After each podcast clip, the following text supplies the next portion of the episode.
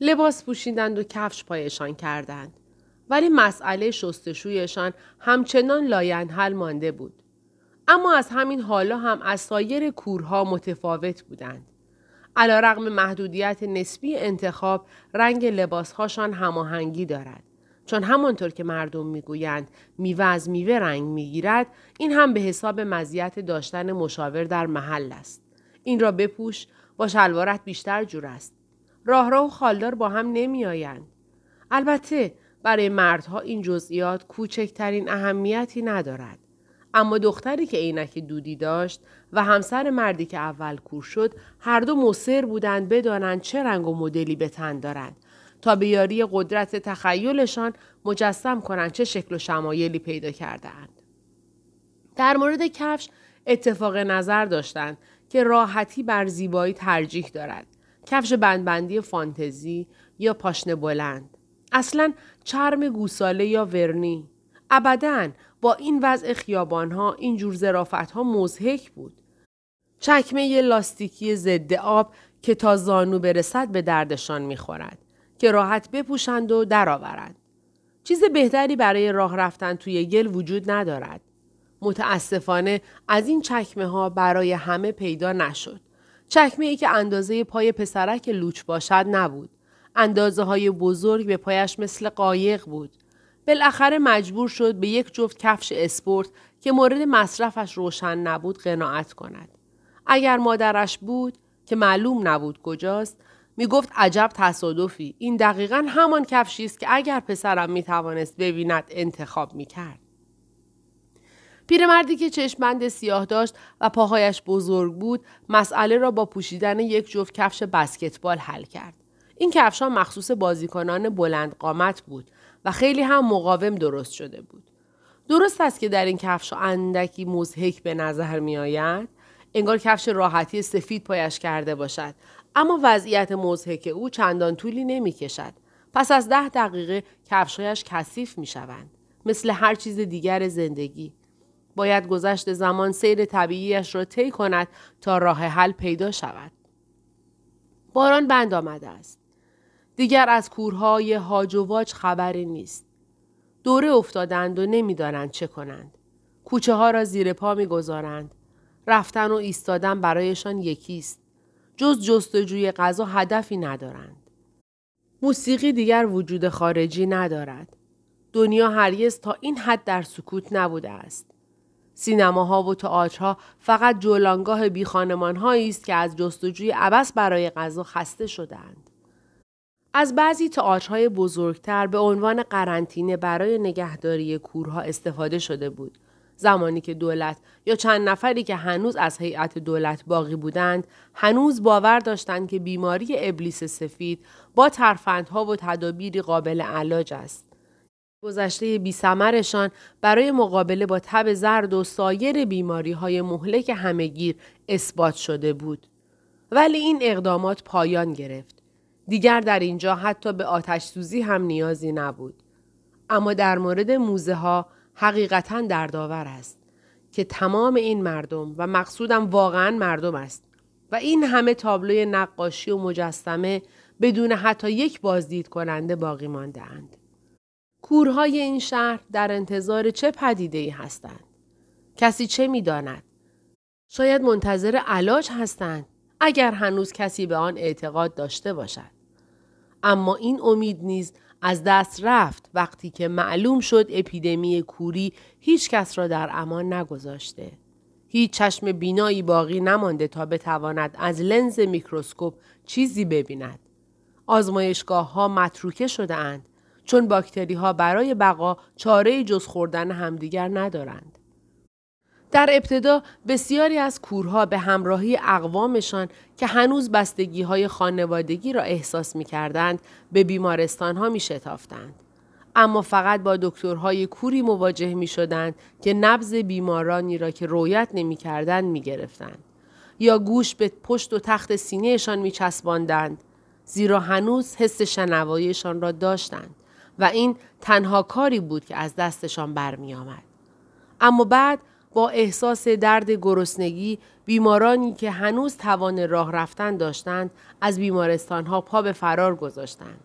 عاقبتشان جز این نبود که تنها و بیکس در خیابانها بمیرند. خانواده هایشان اگر هنوز خانواده ای باقی بود معلوم نبود کجایند و تازه برای کفن و دفنشان کافی نبود که کسی بر حسب اتفاق پایش به جسدشان گیر کند. اجساد بوی تعفن گرفته بودند و حتی در این صورت فقط اگر در خیابانهای اصلی افتاده بودند دفن می شدند. جای تعجب نیست اگر این همه سگ همه جا پرسه می‌زنند. بعضی هایشان از حالا شبیه کفتار شدهاند. خالخال پوست پشمدارشان مثل آثار عفونت شده است. وقت پرسه زدن اعضای خلفیشان را توی شکم نگه می دارند. انگار می ترسند مرده ها و کسانی که بلعیده زنده شوند و به خاطر گاز گرفتن بیشرمانه انسان های بیدفاع تنبیهشان کنند. پیرمردی که چشمبند سیاه داشت پرسید حالا دنیا چجوری شده؟ و زن دکتر جواب داد دیگر بین تو و بیرون بین اینجا و آنجا بین اکثریت و اقلیت بین امروز و فردا فرقی نیست. دختری که عینک دودی داشت پرسید مردم چطور؟ مردم از عهده کارهایشان چطور برمیآیند؟ مثل ارواح دوره افتادند. حالا که مطمئنیم زندگی وجود دارد لابد معنی روح باید همین باشد. چون هوش و حواستان این را تداعی می کند ولی باز نمی توانید آن را ببینید. مردی که اول کور شد و نمی توانست از یاد ببرد که ماشینش را دزدیدهاند پرسید آیا ماشین زیاد است مثل گورستان ماشین است دکتر و همسر مردی که اول کور شد هیچ کدام سوالی مطرح نکردند. اگر بنا بود جوابها از این دست باشد چه فایده داشت؟ و اما پسرک لوچ او به آرزوهایش رسیده است و کفش رویاهایش را به پا دارد و از این واقعیت که نمی‌تواند آنها را ببیند غمگین هم نیست. شاید به همین دلیل مثل ارواح نشده است. و سگ اشکی را هم که دنبال زن دکتر است حقا نمی‌توان کفتار نامید. او دنبال بوی گوشت مرده نیست. دنبال یک جفت چشم زنده و بینایی است که می‌شناسد. خانه دختری که عینک دودی داشت دور نیست. اما پس از یک هفته گرسنگی تازه حالا اعضای گروه دارند رمقی پیدا می کنند. به همین دلیل خیلی آهسته گام برمیدارند. برای رفع خستگی چاره جز نشستن روی زمین ندارند. ارزش نداشت برای انتخاب رنگ و مدل لباسشان این همه وسواس به خرج دهند. چون به همین زودی لباسهاشان کثیف شده است. کوچه محل سکونت دختری که عینک دودی داشت تنگ و تاریک است. به همین دلیل ماشینی در آن دیده نمی شود. کوچه یک طرفه بود اما جای پارک نداشت. پارک کردن در آن ممنوع بود. خلوتی کوچه هم جای تعجب نداشت. در این قبیل کوچه ها بعضی وقتها در طی روز هیچ تنابنده ای دیده نمی شود. زن دکتر پرسید شماره ساختمانتان چند است؟ شماره هفت در آپارتمان طبقه دوم سمت چپ زندگی می کنم. یکی از پنجره ها باز بود. در مواقع دیگر این نشانه حضور کسی در خانه بود. اما حالا همه چیز نامشخص بود. زن دکتر گفت لزومی ندارد همگی برویم بالا. ما دو نفری می رویم و شماها پایین منتظر بمانید. متوجه شد که در ورودی ساختمان به زور باز شده است. معلوم بود زبانه قفل شکسته. یک تراشه چوب دراز هم از چهارچوب در کنده شده بود. زن دکتر در این باره حرفی نزد. دختر را گذاشت جلو جلو برود. چون راه را می شناخت. از سایه های تاریکی که در پلکان افتاده بود پروایی نداشت. دختری که عینک دودی داشت دو بار از فرط هیجان پایش لغزید. اما با خنده گفت تصورش رو بکنید این همون پله است که می توانستم با چشم بسته بالا و پایین بروم. عبارت های قالبی زبان اینطورند. از درک هزاران نکته ظریف مفهومی عاجزند. مثلا در این مورد میان چشم بستن و کور بودن تفاوتی احساس نمی شود. در پاگرد طبقه دوم در آپارتمان مورد نظر بسته بود. دختری که عینک دودی داشت دست به دیوار کشید و زنگ را پیدا کرد. زن دکتر یادآور شد چراغ جایی روشن نیست. دختر پذیرای این چهار کلمه ای شد که برای همه خبر ناخوشایندی را تداعی می کرد. در زد. یک بار، دو بار، سه بار. بار سوم با مشتهایش محکم به در کوبید و به صدای بلند گفت مامان بابا و کسی در را باز نکرد. این کلمات محبت آمیز واقعیت را تغییر نداد. کسی نیامد بگوید دخترک عزیزم بالاخره آمدی. دیگر از دیدنت ناامید شده بودیم. بیا تو بیا تو. و این خانوم دوستت هم بفرمایند. ببخشید که خانه کمی ریخت و پاش است. در آپارتمان همچنان بسته ماند. دخترکی که عینک دودی داشت گفت کسی خانه نیست. و به در تکیه داد. سر را بر دستهایش که به سینه داشت گذاشت و گریه کرد. انگار تمام بدنش با درماندگی مطلق طالب ترحم بود. اگر تجربه کافی نداشتیم و نمی‌دانستیم روح بشر تا چه حد پیچیده است از این عشقی که نسبت به والدینش داشت و موجب چنین واکنش غمزده ای شد تعجب می کردیم. آن هم از دختری آزاد و ماجراجو.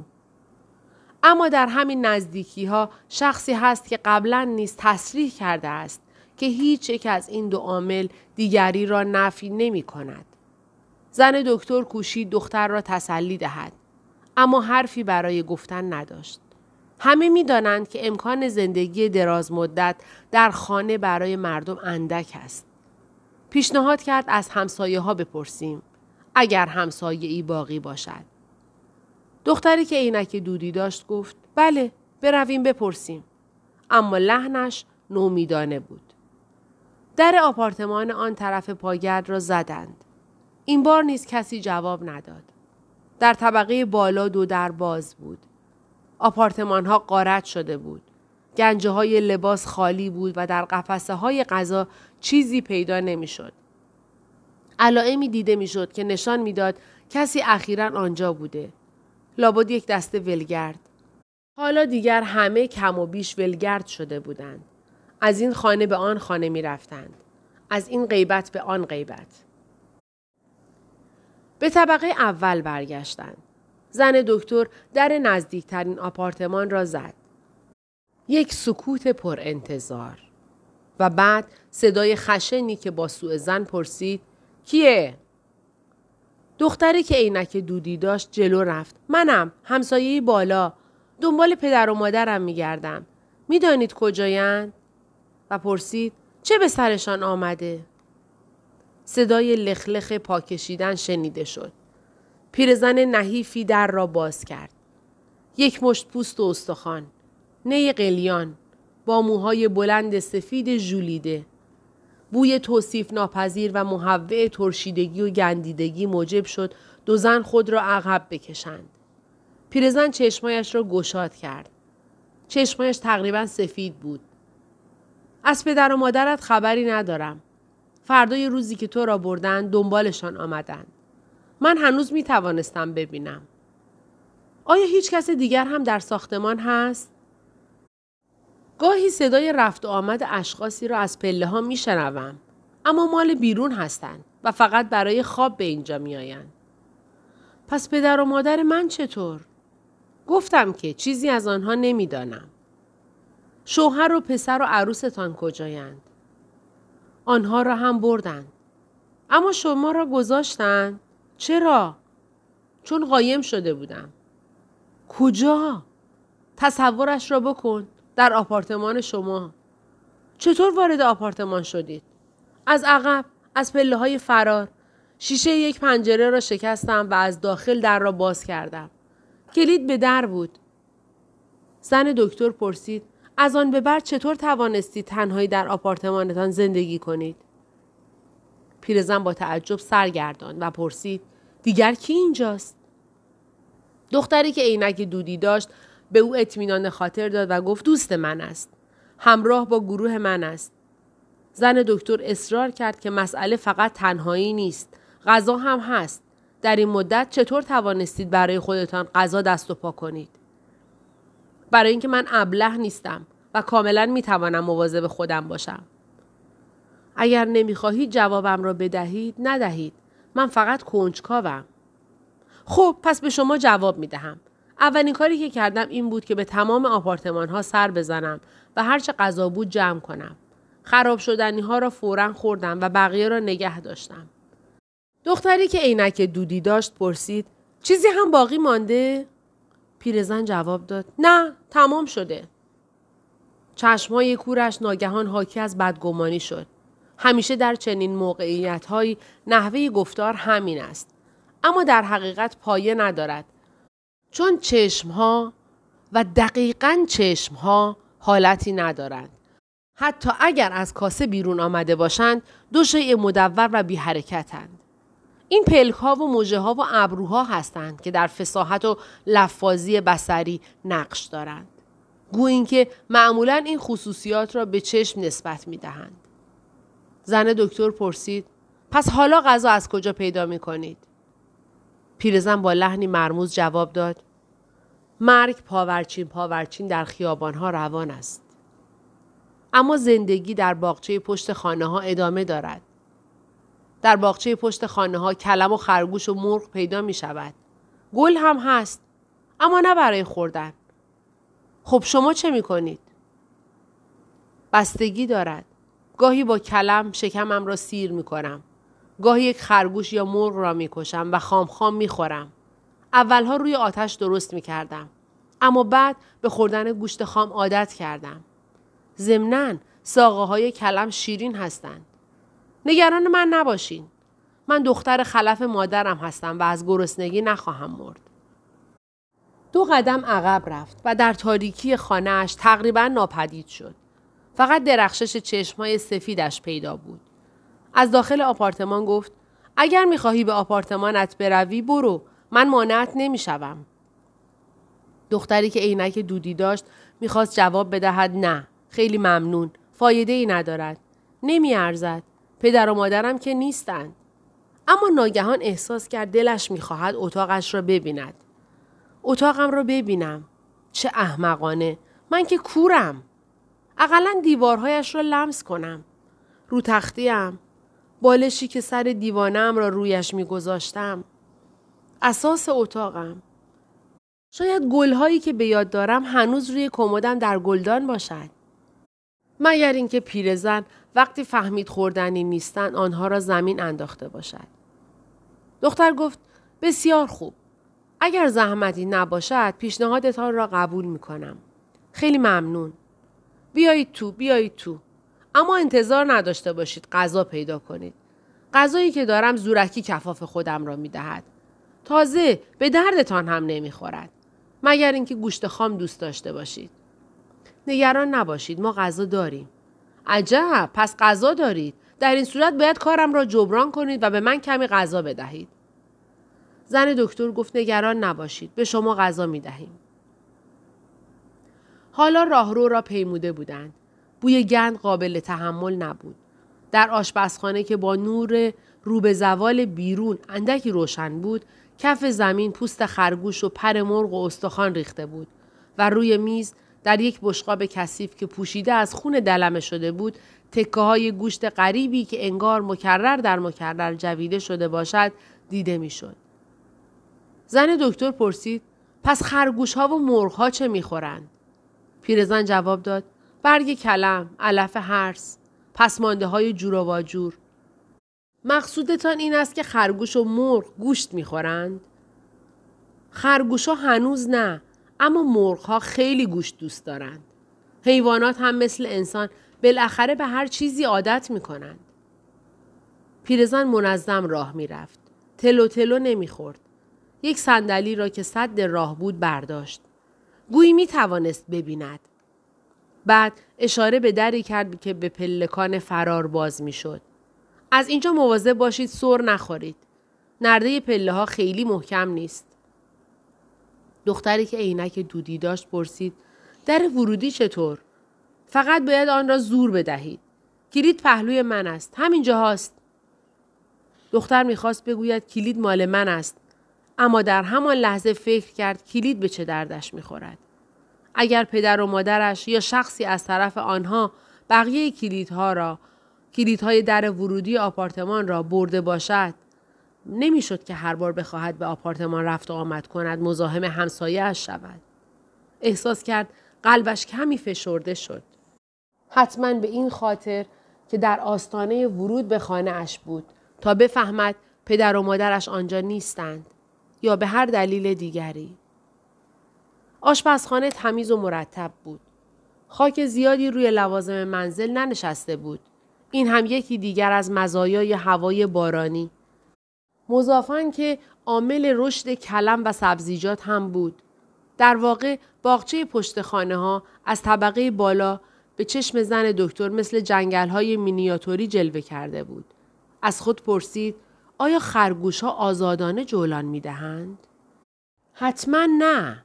لابد هنوز در لانه خرگوش ها در انتظار دست کوری بودند که برایشان برگ کلم بیاورد و سپس گوششان را بگیرد و در حالی که دست و پا می‌زنند بیرونشان بکشد و دست دیگر آماده ضربه کوری گردد که مهره های نزدیک جمجمهشان را بشکند. دختری که عینک دودی داشت به یاری حافظه به آپارتمانش آمد. همانطور که پیرزن طبقه پایین به یاری حافظه نه سکندری رفت و نه از خود تزلزلی نشان داد. رخت خواب پدر و مادر دختر جمع نشده بود. لابد صبح زود دنبالشان آمده بودند. نشست و گریه سر داد. زن دکتر کنار او نشست و گفت گریه نکن. چه چیز دیگری می توانست بگوید؟ وقتی دنیا بیمعنی است اشک چه معنایی می‌تواند داشته باشد؟ روی کمد اتاق دختر گلهای خشکیده در گلدان شیشهای قرار داشت. آب گلدان تبخیر شده بود.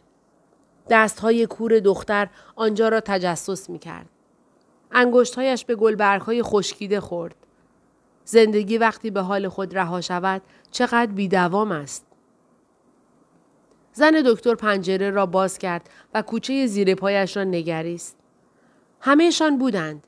روی زمین نشسته بودند و صبورانه انتظار میکشیدند. سگ اشکی تنها موجودی بود که سرش را بلند کرد. گوش تیزش به او هشدار داده بود. آسمان که دوباره ابری شده بود رو به تاریکی می‌رفت. شب نزدیک می‌شد. فکر کرد امروز لازم نیست برای خواب شب به جستجوی سرپناه بروند. می توانند همینجا بمانند. زیر لب گفت پیرزن اگر همه خانهاش را لگت کوب کنند خوشش نخواهد آمد. در همان لحظه دختری که عینک دودی داشت شانه او را لمس کرد و گفت کلیدها به در بود. با خودشان نبردند. پس مسئله اگر مسئله ای در کار بود حل شده بود.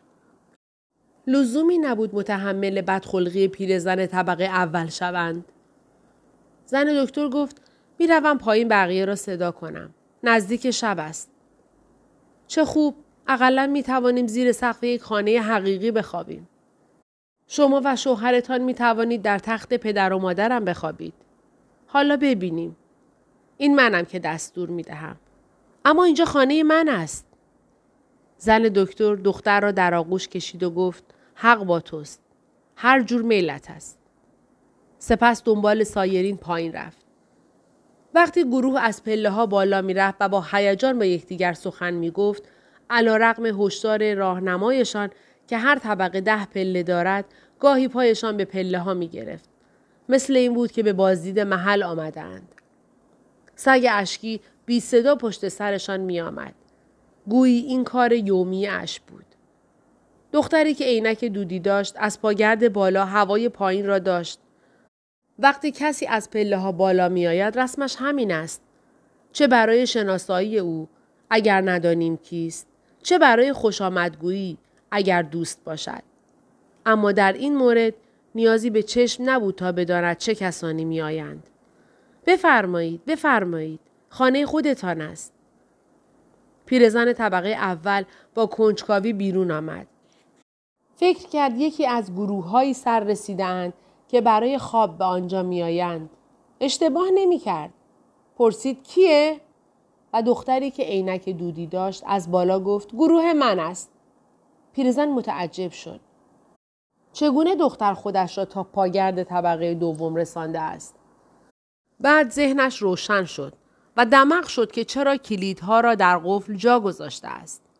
انگار امتیازات انحصاری مالکیت ساختمانی را که در چند ماه گذشته به تنهایی دارا بود از دست می دهد. برای جبران ناخرسندی ناگهانیش حرف بهتری به نظرش نرسید. در را باز کرد و گفت یادتان باشد که گفتید به من غذا می دهید. زیر قولتان نزنید. و از آنجایی که زن دکتر و دختری که عینک دودی داشت هیچ کدام جواب ندادند چون یکی سرگرم هدایت گروه بود و دیگری سرگرم استقبال از آنها با عصبانیت داد کشید شنیدید چه گفتم اشتباه کرد چون سگ اشکی که دقیقا در همان لحظه از کنارش عبور می کرد پرید و دیوانوار شروع به پارس کرد. قوقا در تمام راه پله پیچید. از این بهتر نمی‌شد. پیرزن فریادی از وحشت کشید و به سرعت وارد آپارتمانش شد و در را پشت سرش محکم به هم زد. پیرمردی که چشمبند سیاه داشت پرسید این جادوگر کیست؟ این هم از آن حرفهایی است که وقتی بلد نیستیم خودمان را ببینیم از دهانمان میپرد. اگر پیرمرد هم روزگاری را که پیرزن چشیده بود از سر گذرانده بود بعدمان نمی آمد بدانیم رفتار با نزاکتش تا چه مدت ادامه پیدا می کرد. به جز آنچه در کیسه ها آورده بودند غذایی نبود. باید حد اکثر امساک را به خرج می دادند. در مورد روشنایی بختیارشان بود. دو شم در گنجه آشپزخانه پیدا شد که برای استفاده در زمان قطع برق بود و زن دکتر برای خودش آنها را روشن کرد. سایرین به نور احتیاجی نداشتند. نور آنها در سرشان بود. نوری چنان شدید که کورشان کرده بود. با اینکه سهم غذای این گروه کوچک اندک بود ولی انگار یک میهمانی خانوادگی برپاست. یکی از آن مهمانی های نادری که هرچه هر کس دارد به همه تعلق می گیرد. پیش از اینکه دور میز بنشینند دختری که عینک دودی داشت با زن دکتر به طبقه پایین رفتند. رفتند به قولشان وفا کنند. یا شاید صحیحتر اینکه رفتند ادای دین کنند و با دادن غذا باج عبور بپردازند. پیرزن با نقنق و ترشرویی تحویلشان گرفت.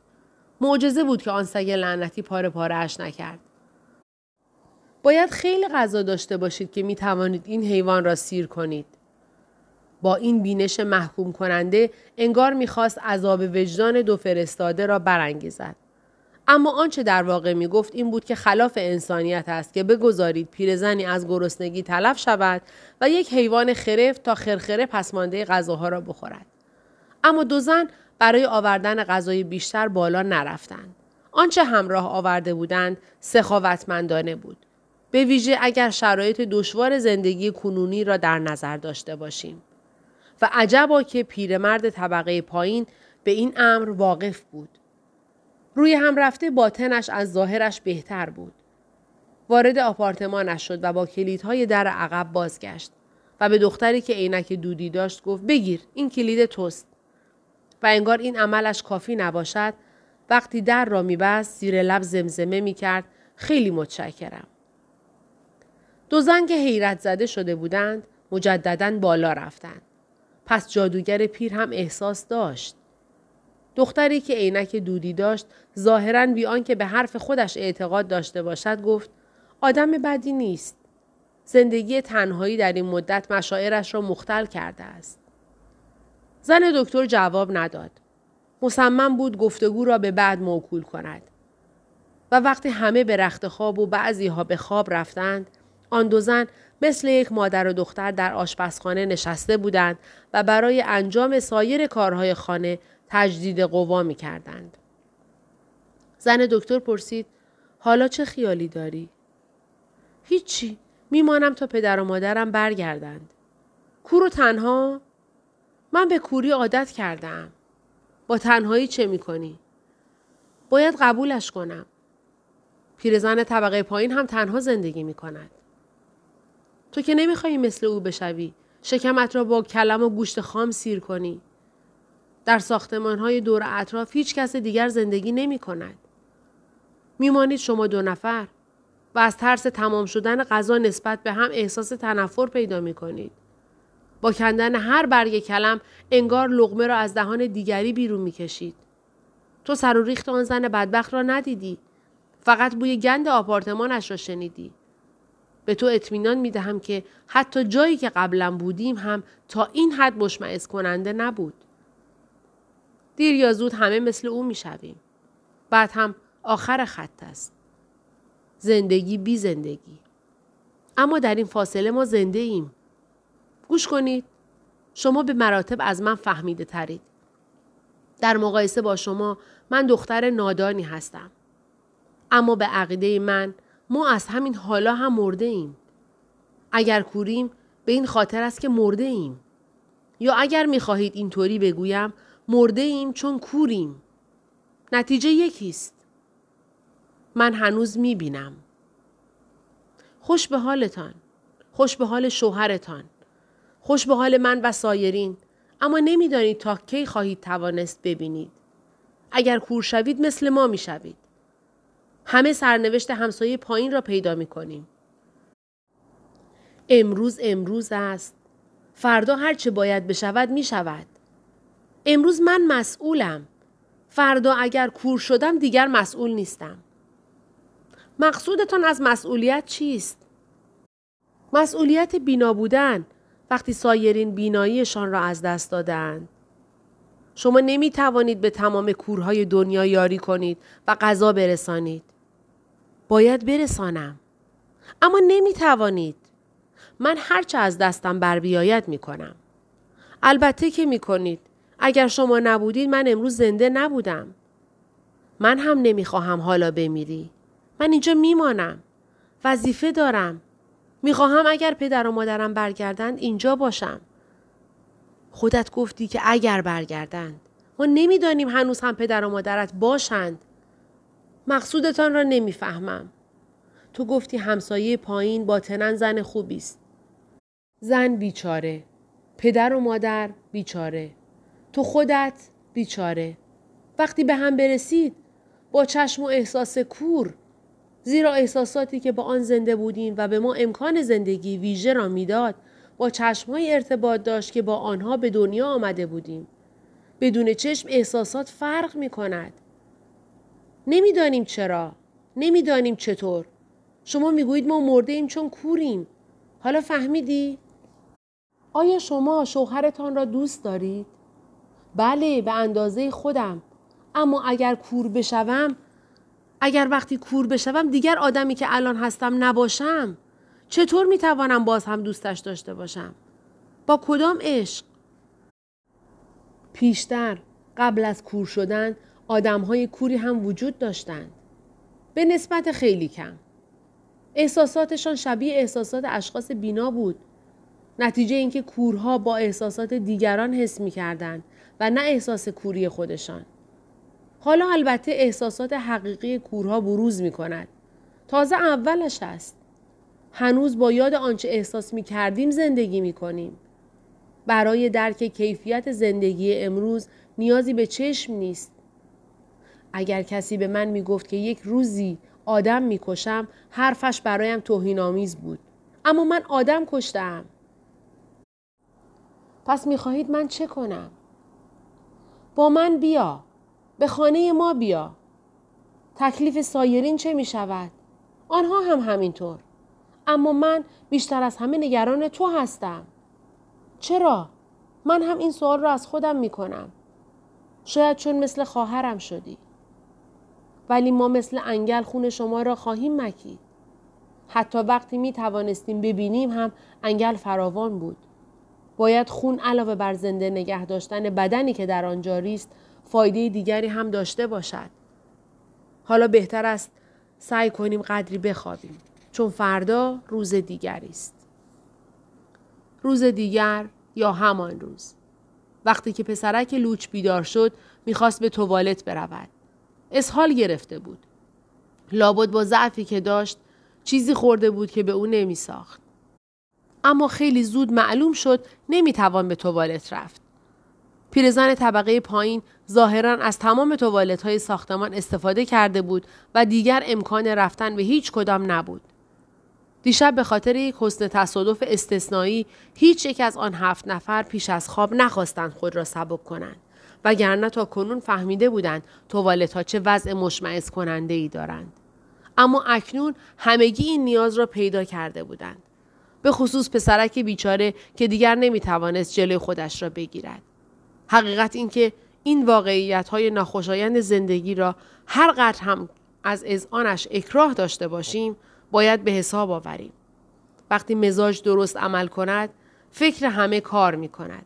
و می شود مثلا بحث کرد که آیا میان بینایی و احساسات رابطه مستقیمی وجود دارد و یا مثلا آیا احساس مسئولیت نتیجه طبیعی یک دید خوب است یا نه اما هنگام ناراحتی مفرد و وقتی اسیر درد و پریشانی هستیم جنبه حیوانی شخصیتمان بارستر می شود.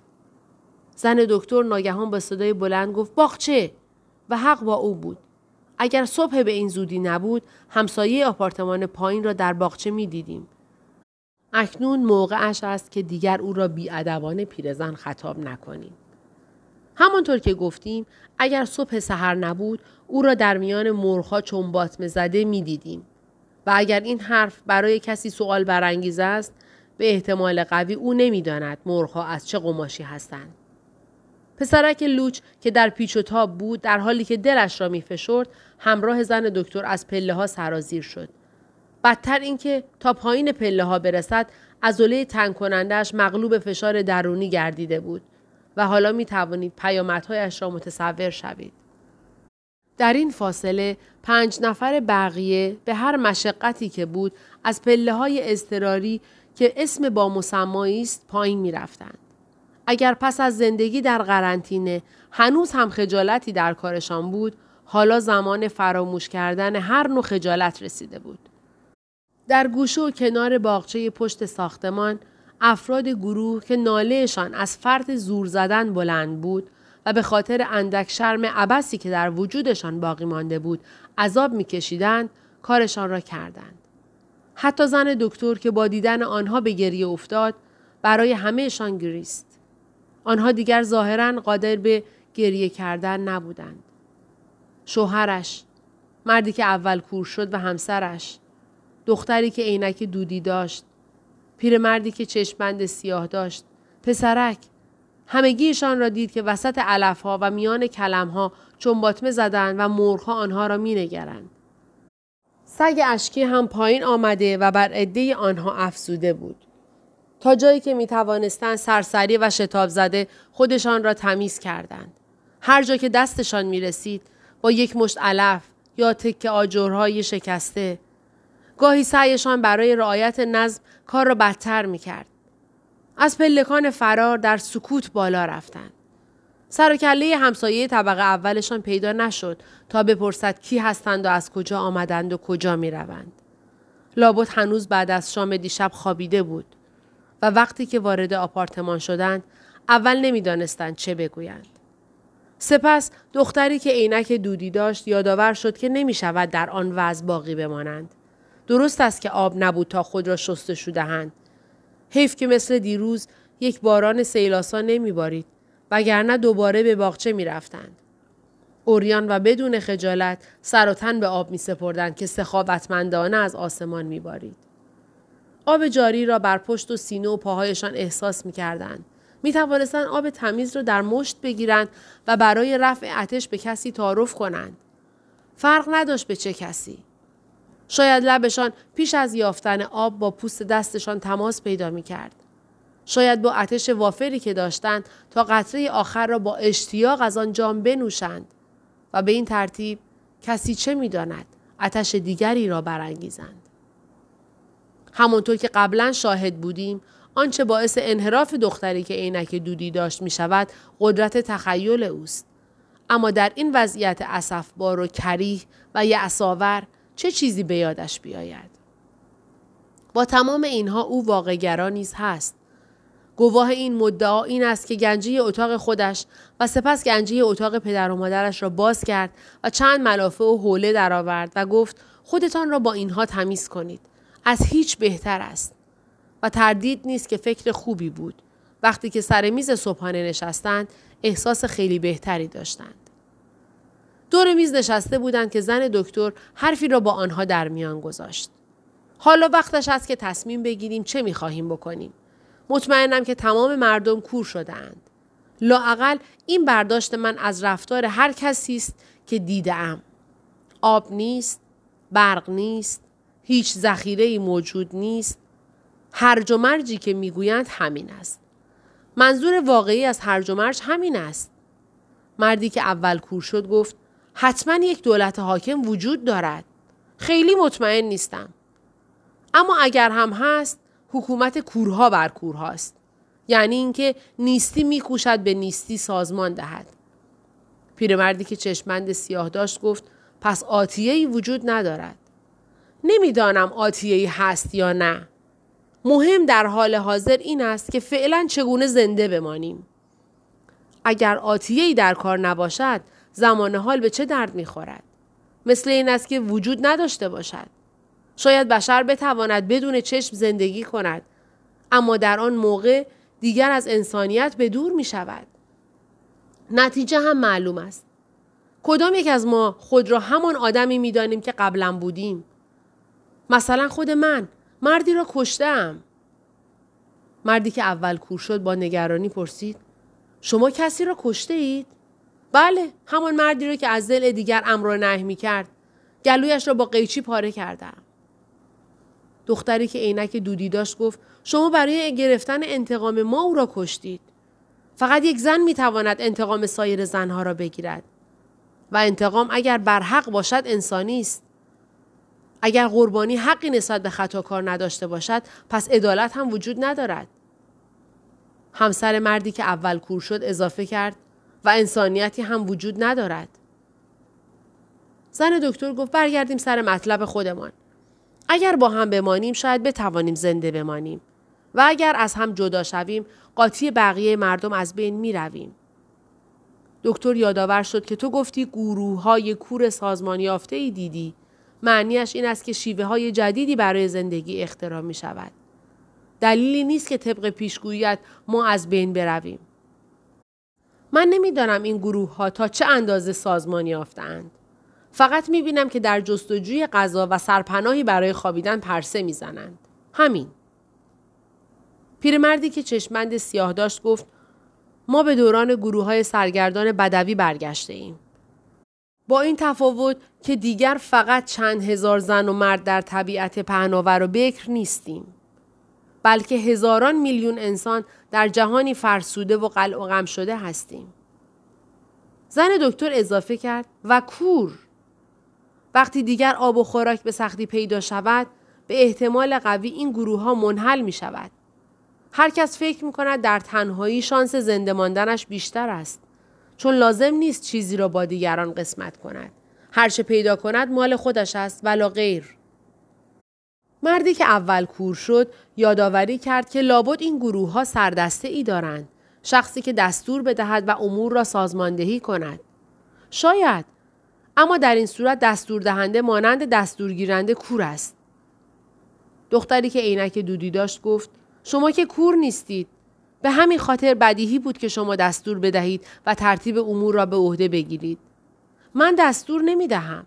فقط تا جایی که می توانم ترتیب کارها را می دهم. من فقط چشمهایی هستم که شماها دیگر ندارید. پیرمردی که چشمند سیاه داشت گفت شما به نوعی یک سردسته طبیعی یک پادشاه بینا در سرزمین کورها هستید.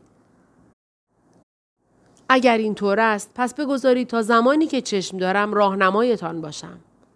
در نتیجه پیشنهادم این است که به جای متفرق شدن یعنی دختر در خانه خودش و شماها در خانه های خودتان به زندگی گروهمان ادامه بدهیم. دختری که عینک دودی داشت گفت می توانیم همینجا بمانیم. خانه ما بزرگتر است. همسر مردی که اول کور شد یادآوری کرد اگر اشغال نشده باشد. می رویم و می بینیم. اگر اشغال بود برمیگردیم همینجا. یا بروید و نگاهی به خانه خودتان بیاندازید. سپس خطاب به پیرمردی که چشمند سیاه داشت اضافه کرد شما هم بروید و خانهتان را بازدید کنید. و او در جواب گفت من خانه ای از خودم ندارم. در یک اتاق تنها زندگی می کردم. دختری که عینک دودی داشت پرسید خانواده ای ندارید؟ اصلا و ابدا نه زن و نه فرزند نه برادر و نه خواهر هیچ کس من هم اگر پدر و مادرم برنگردن مثل شما هستم. پسرک لوچ گفت من پهلویتان میمانم. و اضافه نکرد مگر اینکه مادرم پیدا شود. چنین شرطی ذکر نکرد. رفتارش عجیب بود. یا شاید خیلی هم عجیب نبود. جوانها خیلی زود می توانند خودشان را با شرایط تطبیق دهند. تمام زندگی را در جلو دارند. زن دکتر پرسید عقیدت چیست؟ دختری که عینک دودی داشت گفت همراهتان میآیم. فقط خواهشم این است که هفته یک بار مرا به اینجا بیاورید. شاید پدر و مادرم برگشته باشند. آیا کلیدها را پیش همسایه پایین می‌گذاری؟ چاره دیگری ندارم. بیشتر از آنچه برداشته نمی‌تواند بردارد. ممکن است به کارهای تخریبی دست بزند. حالا که اینجا آمده ام شاید نکند. مردی که اول کور شد گفت ما هم همراهتان میاییم اما دلمان می‌خواهد هرچه زودتر از مقابل خانهمان بگذریم و بفهمیم چه خبر است. البته نیازی نیست که از جلوی خانه من عبور کنیم. من که به شما گفتم فقط یک اتاق داشتم. اما همراه ما میایید بله به یک شرط. در وهله اول به نظرم شرماور می رسد که شخصی که مورد عنایت قرار می گیرد قید و شرطی هم وضع کند. اما بعضی افراد پیر این طورند. اندک زمان باقی مانده عمر را با نقاب غرور سپری می کنند. دکتر پرسید شرط شما چیست؟ هر وقت برایتان بار سنگینی شدم باید به من بگویید. و اگر از روی ترحم یا دوستی چیزی نگویید امیدوارم آنقدر قوه تشخیص برایم باقی باشد که آنچه لازم است بکنم. دختری که عینک دودی داشت پرسید خیلی دلم می‌خواهد بدانم چه می‌خواهید بکنید. بروم. از نزد شماها بروم. ناپدید شوم. مثل فیل که قبلا چنین می‌کرد. شنیدم که تازگی این روال تغییر کرده. این حیوانات دیگر به سن پیری نمی‌رسند. شما که فیل نیستید یک مرد کامل هم نیستم. دختری که عینک دودی داشت با تندی گفت به خصوص وقتی جوابهای بچگانه می دهید. و گفتگو همینجا پایان گرفت. حالا کیسه های پلاستیکی سبکتر از زمانی هستند که اینجا آمدند.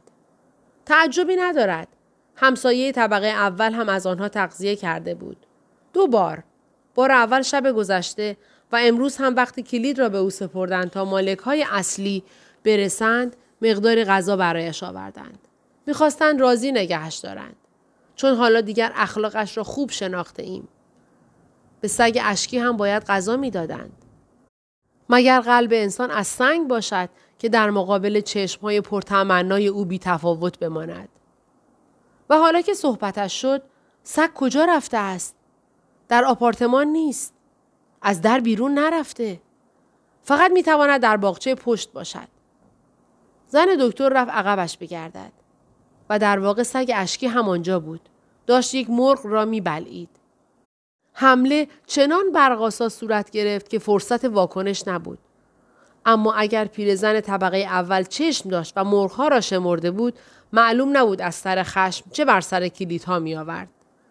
سگ اشکی که هم متوجه جنایتش بود و هم می‌دید انسانی که تحت حمایت دارد دور می شود فقط لحظه ای تردید کرد و بعد فورا خاک نرم را چنگ زد و پیش از آن که سر و کله پیرزن طبقه اول در پاگرد پله های فرار پدیدار شود و شامه تیز کند که صداهایی که به آپارتمانش می رسید از کجاست لاشه مرغ دفت شده و قتل مستور مانده و احساس گناه به فرصت دیگری موکول شده بود. سگ اشکی از پله ها بالا خزید و مثل باد از کنار دامن پیرزن که نمی‌دانست چه خطری از سرش گذشته رد شد و رفت کنار زن دکتر جا خوش کرد و شاهکارش را به آسمان ها بشارت داد. پیرزن طبقه اول که صدای پارس کردن دیوانوار سگ را شنید نگران انبار خوراکیش شد. اما همانطور که می‌دانیم دیر شده بود. گردن به سمت بالا دراز و با صدای بلند گفت باید مواظب این سگ بود. مبادا یکی از مرغهایم را بکشد زن دکتر جواب داد نگران نباشید سگ گرسنه نیست غذایش را خورده و ما هم داریم همین حالا می رویم. پیرزن تکرار کرد. همین حالا صدایش شکست. انگار دردش آمده باشد. یا مقصودی کاملا متفاوت داشته باشد. مثلا خواسته باشد بگوید شما مرا اینجا تنهای تنها باقی می‌گذارید؟ اما کلمه ای به زبان نیاورد. فقط بی آنکه منتظر جواب باشد گفت همین حالا؟ اشخاص سنگدل نیز قصه های خود را دارند. قلب این زن از قماشی بود که وقتی اندکی بعد این نمک نشناس ها که اجازه داده بود مفت و مجانی از خانه اش عبور کنند خواستند از او خداحافظی کنند در را باز نکرد. صدایشان را میشنید که از پله ها پایین می روند و بین خود صحبت می کنند. می گفتند مواظب باش زمین نخوری. دستت را روی شانه من بگذار. نرده را بگیر. از همین کلمات عادی که اکنون در دنیای کورها متداولتر شده بود. آنچه موجب حیرتش شد این بود که صدای یکی از زنها را شنید که می گفت اینجا آنقدر تاریک است که نمی‌توانم چیزی ببینم. همین که کوری این زن سفید نبود به خودی خود تعجب آور بود. اما اینکه چون تاریک بود نمی‌توانست ببیند چه معنایی می‌توانست داشته باشد؟ خواست فکر کند. خیلی کوشش کرد. اما کند ذهنیش کمکی به او نکرد. طولی نکشید که به خود گفت حتما عوضی شنیدم. در خیابان زن دکتر یادش آمد چه گفته بود. باید مواظب حرفهایش باشد. او می توانست مانند کسی که چشم دارد حرکت کند.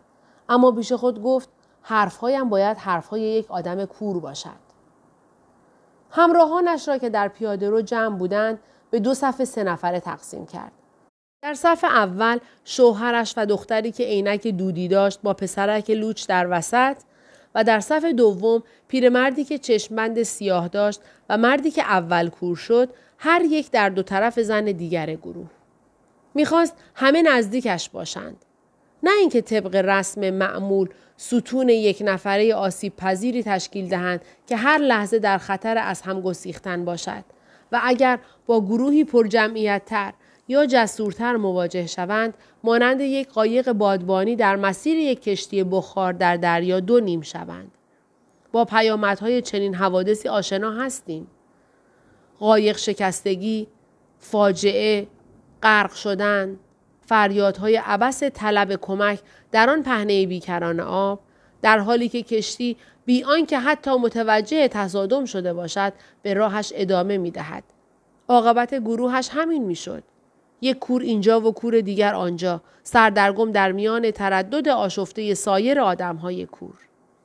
مانند امواج دریا که نه از حرکت باز می ایستند و نمی‌دانند کجا می روند. و زن دکتر نیز حیران که به یاری کدام بشتابد. بازوی شوهرش را بگیرد یا دست پسرک لوچ را. دختری را که عینک دودی داشت و آن دو نفر دیگر را رها کند و بگذارد. پیرمردی که چشمند سیاه داشت آن دور دورها به سوی قبرستان فیلها بشتابد.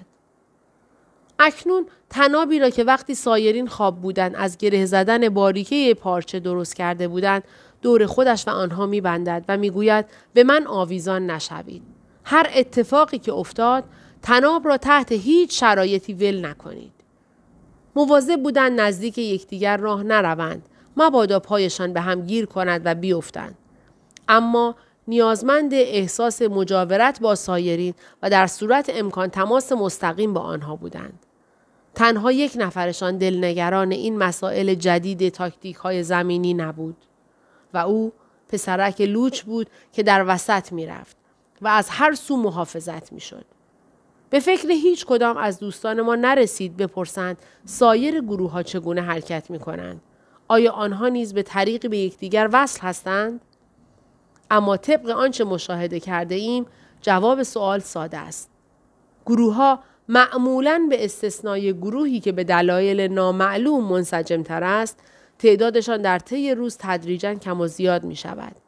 همیشه فرد کوری هست که منحرف و گم شود و فرد دیگری هست که تحت تأثیر جاذبه دنبال گروهی راه بیفتد. امکان دارد مورد قبول گروه قرار گیرد. امکان دارد بیرونش کنند. بسته به اینکه با خود چه داشته باشد.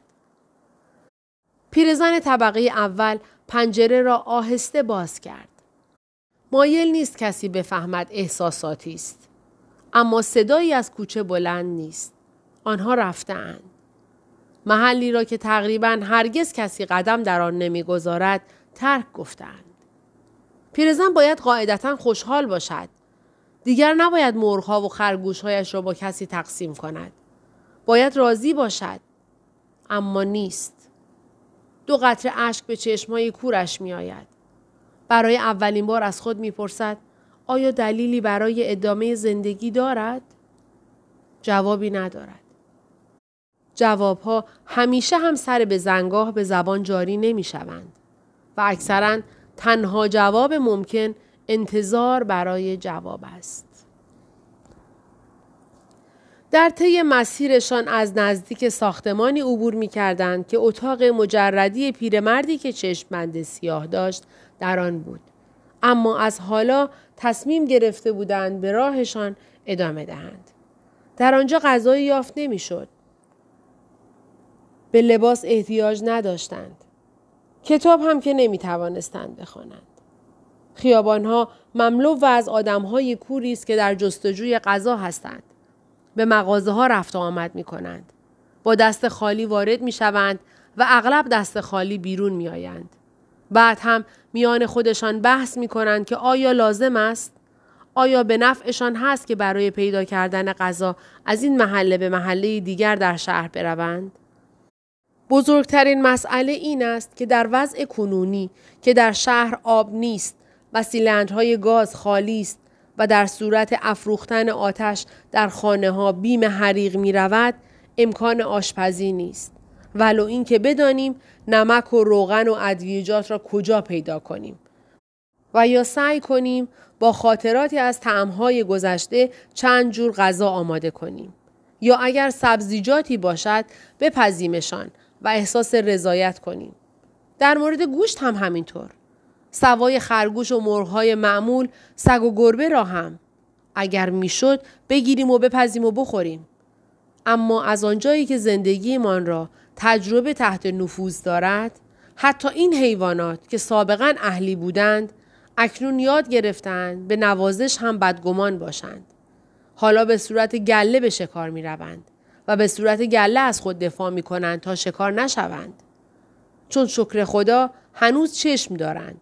برای مقابله با خطر و در صورت لزوم برای حمله مجهزترند تمام این شرایط و استدلال ها ما را به این نتیجه رسانده که بهترین غذا برای انسان مواد غذایی نگهداری شده در کنسرو و شیشه است. نه فقط به این دلیل که پخته و آماده خوردن است، بلکه چون حملش آسانتر و برای استفاده آنی هم راحت تر است. درست است که تمام این قوطی ها و شیشه ها و بسته های گوناگون تاریخ مصرف دارد و مصرفشان بعد از انقضای آن تاریخ زیانبار یا گاه خطرناک است. اما عقل مردم به سرعت ضرب المثلی را زبان زد کرد که به تعبیری بلا جواب است و شباهت به ضرب المثل دیگری دارد که دیگر چندان رایج نیست. از دل برود هر آنچه از دیده برفت. اکنون مردم اغلب می‌گویند چشمی که نمی بیند معدهش از سنگ است. لابد به همین دلیل است که آنقدر آشغال می‌خورند. زن دکتر در رأس گروه مقدار غذای باقی مانده را در مغزش حساب می کند. شاید فقط به اندازه یک وعده باشد. تازه اگر سگ را به حساب نیاورند. اما باید گذاشت تا سگ به مدد توانایی های خودش غذا پیدا کند. همانطور که توانست گردن مرغ را بگیرد و صدا و نفسش را قطع کند. شاید به یاد داشته باشید که زن دکتر در خانهش مقداری ذخیره کنسرو داشت مشروط بر اینکه کسی به سراغش نرفته باشد. این مقدار برای یک زوج کفاف می‌داد اما باید شکم هفت نفر را سیر کرد. ذخیرش به سرعت ته می کشد. ولو اگر یک جیره بندی سفت و سخت اعمال کند. فردا یا طی چند روز آینده باید به انبار زیرزمینی سوپرمارکت برگردد. باید تصمیم بگیرد آیا تنها برود یا از شوهرش بخواهد که او را همراهی کند. یا از مردی که اول کور شد و جوانتر و چالاکتر است. انتخاب میان آوردن مقدار بیشتری غذا یا سرعت عمل بود با در نظر داشتن شرایط فرار. زباله در خیابانها دو برابر روز پیش به نظر می آمد. مدفوع انسانی در اثر باران سیلاسا آبکی و خمیر مانند و روان شده بود. مدفوعی که همین دقیقه و هنگام عبور ما توسط زنها و مردها دفع می شود بوی گند وحشتناکی در هوا بلند کرده است. مانند مه قلیزی که به زحمت زیاد بتوان از میانش عبور کرد. در میدانی محصور از درخت یک گله سگ مشغول دریدن جسد مردی هستند. باید اندکی پیش مرده باشد. وقتی سگها با دندانهایشان گوشت بدن مرده را برای کندن از استخوان تکان تکان می دهند، پیداست که اعضای بدن هنوز سفت نشده. کلاقی از اینجا به آنجا می جهد تا راهی به این زیافت پیدا کند. زن دکتر نگاهش را برگرداند. اما دیر شده بود. دل رودش به هم خورد و تهوع شدیدی پیدا کرد. دو بار. سه بار. انگار سگهای دیگری بدن زنده خودش را تکان تکان می دهند. یک گل سگ که نماد یأس مطلق بود. دیگر جلوتر نمی روم. می خواهم همینجا بمیرم. شوهرش پرسید چه خبر شده؟ سایرین هم که با تناب به هم وصل بودن نزدیکتر آمدند. چی شده؟ غذا معدهتان را به هم ریخته؟ یک چیزی فاسد بود. من که احساس ناراحتی نمی کنم. من هم نمی کنم. خوش به حالشان. فقط صدای قوقای سگها را می شنیدند. یا قارقار ناگهانی و غیرمنتظره یک کلاق را که در آن آشوب و بلوا سگی بالش را گاز گرفته بود. آن هم نه از روی عمد. سپس زن دکتر گفت معذرت خواهم. نتوانستم جلوی خودم را بگیرم. اما اینجا یک گله سگ دارن یک سگ را می‌خورند. پسرک لوچ پرسید دارن سگ ما را می‌خورند؟ نه سگی که به قول تو سگ ماست زنده است و دور آنها پرسه می‌زند. اما فاصله اش را با آنها حفظ کرده. مردی که اول کور شد گفت یک مرغ خورده نمی‌تواند خیلی گرسنه باشد. دکتر پرسید حالت بهتر شد؟ بله بهتر است برویم. سگ مال ما نیست فقط مثل کنه به ما چسبیده. احتمالا پیش این سگها میماند. شاید قبلا با همین سگها بوده. شاید دوستانش را دوباره پیدا کرده است. پسرک لوچ نق زد که اه دارم. همینجا بکن. دلم درد می کند. هم می کند. پسرک همانجا کارش را کرد. زن دکتر دوباره استفراغ کرد. اما به دلایل دیگری. سپس میدان وسیعی را پشت سر گذاشتند و وقتی زیر سایه درختها رسیدند زن دکتر عقب سرش را نگاه کرد. تعداد بیشتری سگ رسیده بودند و بر سر مابقی جسد به جان هم افتاده بودند. سگ اشکی که پوزه به خاک می‌کشید و انگار رد چیزی را به دنبال می کرد آمد. لابد عادتش بود. چون این بار با یک نگاه ساده زنی را که دنبالش میگشت پیدا کرد. راهپیمایی ادامه داشت. مدتی بود خانه پیرمردی را که چشمند سیاه داشت پشت سر گذاشته بودند. حالا خیابان پهنی را طی می کردند که دو طرفش ساختمانهای بلند و با ابهتی دارد. ماشین های این محله گران قیمت و جادار و راحت است. به همین دلیل است که این همه آدم کور در آنها خوابیدند. ظاهرا یک ماشین ششتر خیلی بزرگ به خانه دائمی مبدل شده است. شاید به این دلیل که برگشتن به ماشین خیلی آسانتر از برگشتن به خانه بود. اشغال کنندگان این ماشین برای پیدا کردن جای خوابشان باید همون کاری را می‌کردند که در قرنطینه انجام می گرفت. کورمال کورمال می رفتند و ماشین ها را از سر پیچ خیابان می شمردند. 27 سمت راست به خانه رسیده ایم. ساختمانی که ماشین شش در مقابلش پارک شده یک بانک است. ماشین رئیس هیئت مدیره را به جلسه عمومی هفتگی آورده بودند. نخستین جلسه پس از اعلام اپیدمی بیماری سفید و فرصت پارک کردن ماشین در گاراژ زیرزمینی تا پایان جلسه نبود. همین که رئیس هیئت مدیره طبق معمول از در اصلی ساختمان وارد بانک شد، راننده کور شد. فریادی کشید. مقصود ما راننده است اما او یعنی رئیس هیئت مدیره فریاد را نشنید. به علاوه جلسه عمومی برخلاف اسمش جلسه کاملی نبود چون در یکی دو روز گذشته چند نفر از مدیران کور شده بودند. رئیس هیئت مدیره حتی موفق نشد جلسه را افتتاح کند. دستور جلسه بحث بر سر اتخاذ تدابیر لازم در صورت کور شدن تمام مدیران و معاونان پیش بینی شده بود. اما او حتی نتوانست وارد اتاق کنفرانس شود. چون آسانسوری که او را به طبقه پانزدهم می برد با رفتن برق که دیگر برنگشت دقیقا میان طبقات نهم و دهم گیر کرد.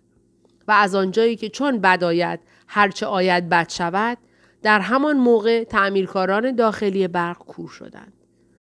این تعمیرکاران متصدی تأمین برق و در نتیجه ژنراتور نیز بودند. ژنراتوری قدیمی و غیر اتوماتیک که از مدتها پیش قرار بود عوض شود و همانطور که قبلا گفتیم نتیجه این شد که آسانسور بین طبقات نهم و دهم گیر کرد. رئیس هیئت مدیره ناظر کور شدن پیشکار همراهش بود و پس از یک ساعت خودش کور شد و چون برق نیامد و عده کور شدگان آن روز در بانک زیاد بود به احتمال قوی آن دو نفر هنوز هم آنجا هستند و لازم به گفتن نیست که مرده اند. و خوشبختانه در یک تابوت پولادین از سگهای درنده در امانند.